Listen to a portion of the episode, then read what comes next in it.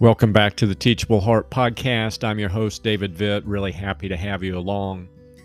The specifics may differ, but the human nature behind the scene remains the same. In Genesis 19, Lot was hosting two men who were representatives of God. In the familiar story, the men of Sodom came to Lot's house and demanded he send the men out so they could violate them. As you likely know, Lot refused to comply with their demand begging them not to act wickedly. That's verse 7. And please note that Lot specified that it was their actions, not the men themselves, which were evil.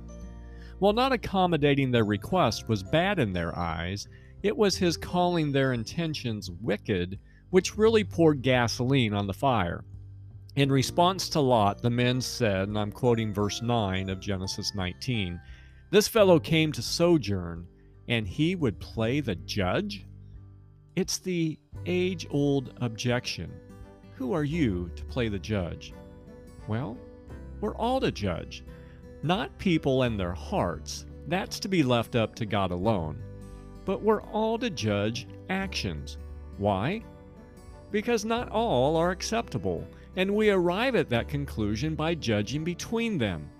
It is only by critically evaluating the issues of the day that we can fulfill Scripture's command to hate what is evil and hold fast to what is good, as we're commanded in Romans 12 9. How in the world can we do that if we don't distinguish between what's good and what's evil? Now, Paul wasn't the only one to give this instruction. Solomon stated, "The fear of the Lord is hatred of evil." Proverbs 8:13. David wrote, "Let those who love the Lord hate evil." Psalm 97:10.